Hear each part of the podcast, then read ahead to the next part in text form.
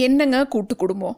தனியாக ஒரு வீடை ரெண்ட்டுக்கு எடுத்து நிம்மதியாக போயிருக்கலான்னு இருக்குங்கன்னு நினைக்கிறவங்களுக்கான புக் தான் இந்த அணிலாடும் ஒன்றில் கூட்டு குடும்பங்கள் முற்றிலும் சிதஞ்சு வர்ற இன்றைய காலகட்டத்தில் குடும்ப உறவுகளோட உன்னதத்தை சொல்கிற நூல்.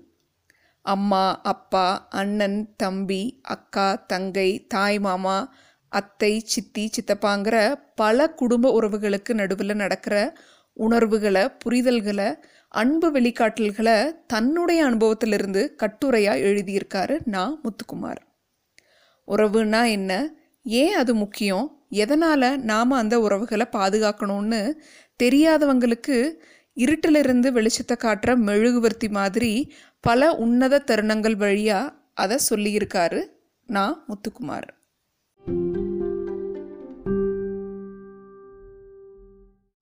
நீங்கள் கேட்டுட்ருக்கிறது புக்ஸ் அண்ட் மோர் நான் வித்யா. ஒரே கண்ணாடி வெவ்வேறு காலகட்டத்தில் நின்று பார்க்கும்போது நம்ம வயசுக்கேற்ற உருவத்தை மாற்றி மாற்றி காட்டுற மாதிரி உறவுகளை பற்றின புரிதலும் நம்முடைய வயசை பொறுத்து மாறிட்டே தான் இருக்குது ஒவ்வொரு உறவுகளை பற்றி நான் முத்துக்குமார் சொன்னதை அவரே சொல்கிற மாதிரி சொல்கிறேன் கேளுங்க. அம்மா அம்மா நான் ரொம்ப சின்ன வயசாக இருந்தப்பவே நீங்கள் என்னை தனியாக தவிக்க விட்டுட்டு இறந்து போயிட்டீங்க. நீங்கள் இறந்த அன்னைக்கு அது வரைக்கும் பாயில் படுத்துட்டு இருந்த உங்களை பலகையில் படுக்க வச்சாங்க. தன்னை பிடிக்க வர்ற சின்ன பையனோட கையில் வண்ணத்தை அப்பிட்டு வழுக்கி பறந்து போகிற வண்ணத்து பூச்சி மாதிரி நீங்கள் என்னை விட்டுட்டு வெகு தூரம் போயிட்டீங்க.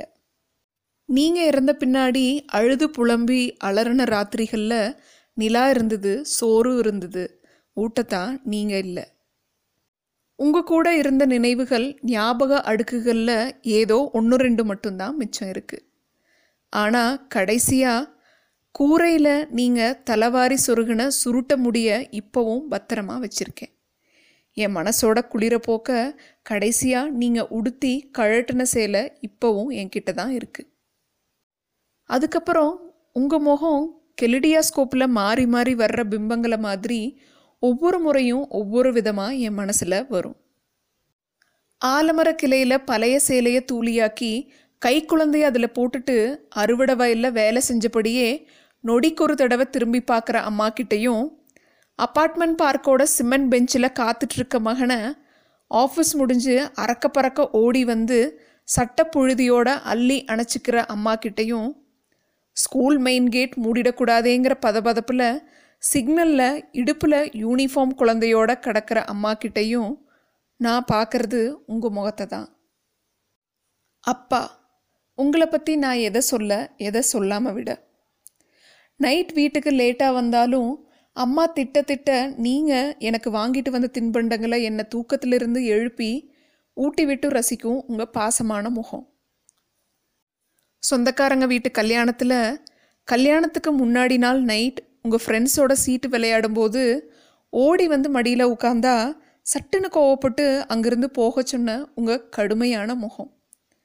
மாத கடைசி செலவை சமாளிக்க யார்கிட்ட கடன் வாங்கலான்னு யோசிச்சுட்டு இருக்கும்போது நான் ஸ்கூல் பிக்னிக்கு பணம் கேட்டால் உடனே பதட்டமாகும் முகம்னு உங்களுக்கு ஏகப்பட்ட முகங்கள் இருக்குது அழுதுட்டு இருக்கும் அம்மாவோட முகத்தை எளிதாக பார்க்க கிடைக்கிற பிள்ளைகளுக்கு ஏனோ அழுதுட்டு இருக்கும் அப்பாவோட முகத்தை மட்டும் பார்க்க வாய்ப்பு கிடைக்கிறதே இல்லை.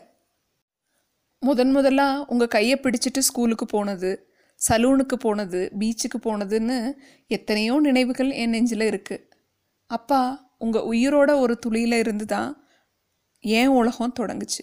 இப்போ நீங்கள் இல்லாத இந்த வேலையில் அளவில்லாத அன்போட என் கண்ணிலிருந்து வர்ற சில துளிகளை உங்களுக்கு நான் காணிக்கையாக்குறேன். அப்பா எங்கள் கிளைகள் பூப்பதற்காக நீங்கள் வேறாக மண்ணுக்குள்ளே மறைஞ்சு கிடக்கிறீங்க. உண்மையில் பூக்கள் ஒரு நாள் மண்ணில் உதிர்வதெல்லாம் வேர்களை முத்தமிடத்தானோ?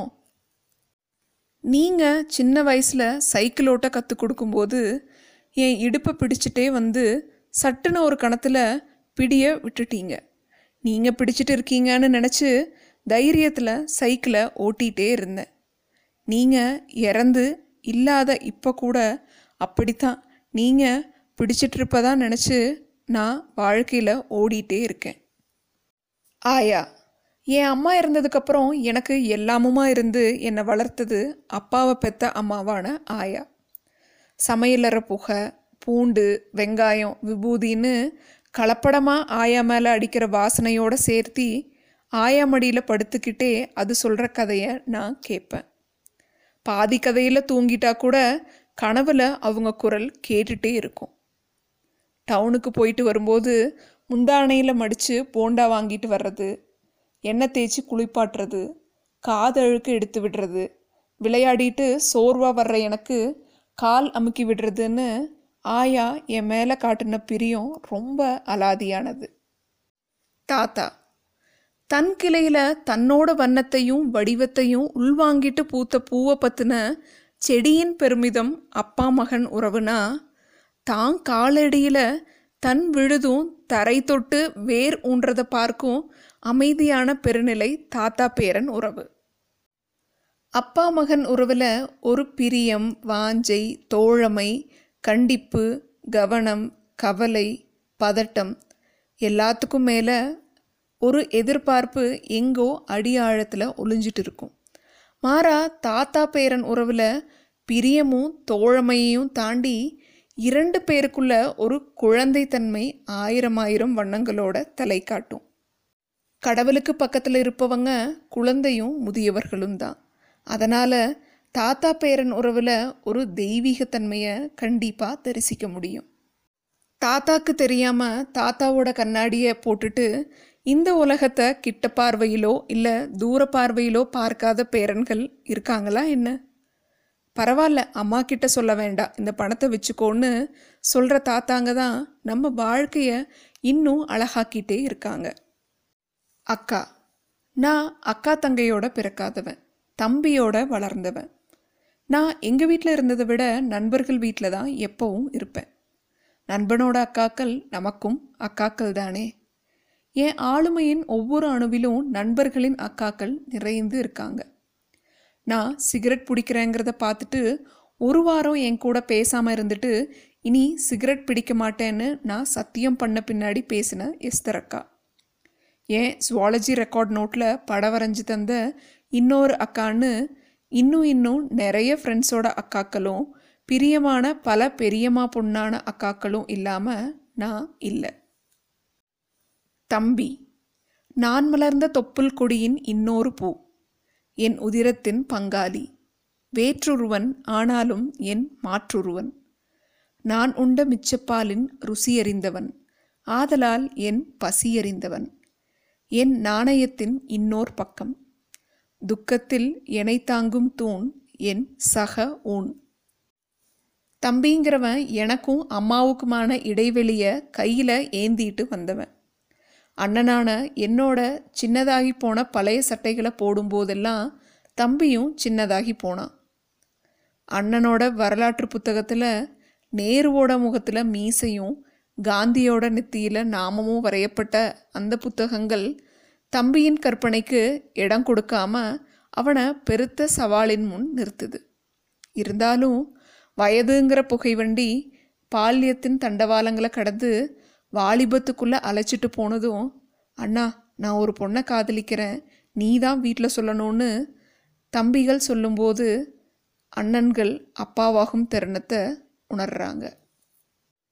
தாய் மாமா காது குத்தும்போது மெதுவாக குத்துங்கன்னு சொன்னேன்ல ரத்தம் வருது பாருங்கன்னு கோவப்படும் தாய் மாமாக்கள் உண்மையில் ஒவ்வொரு குழந்தைக்கும் ஒரு ஆண் தாய்.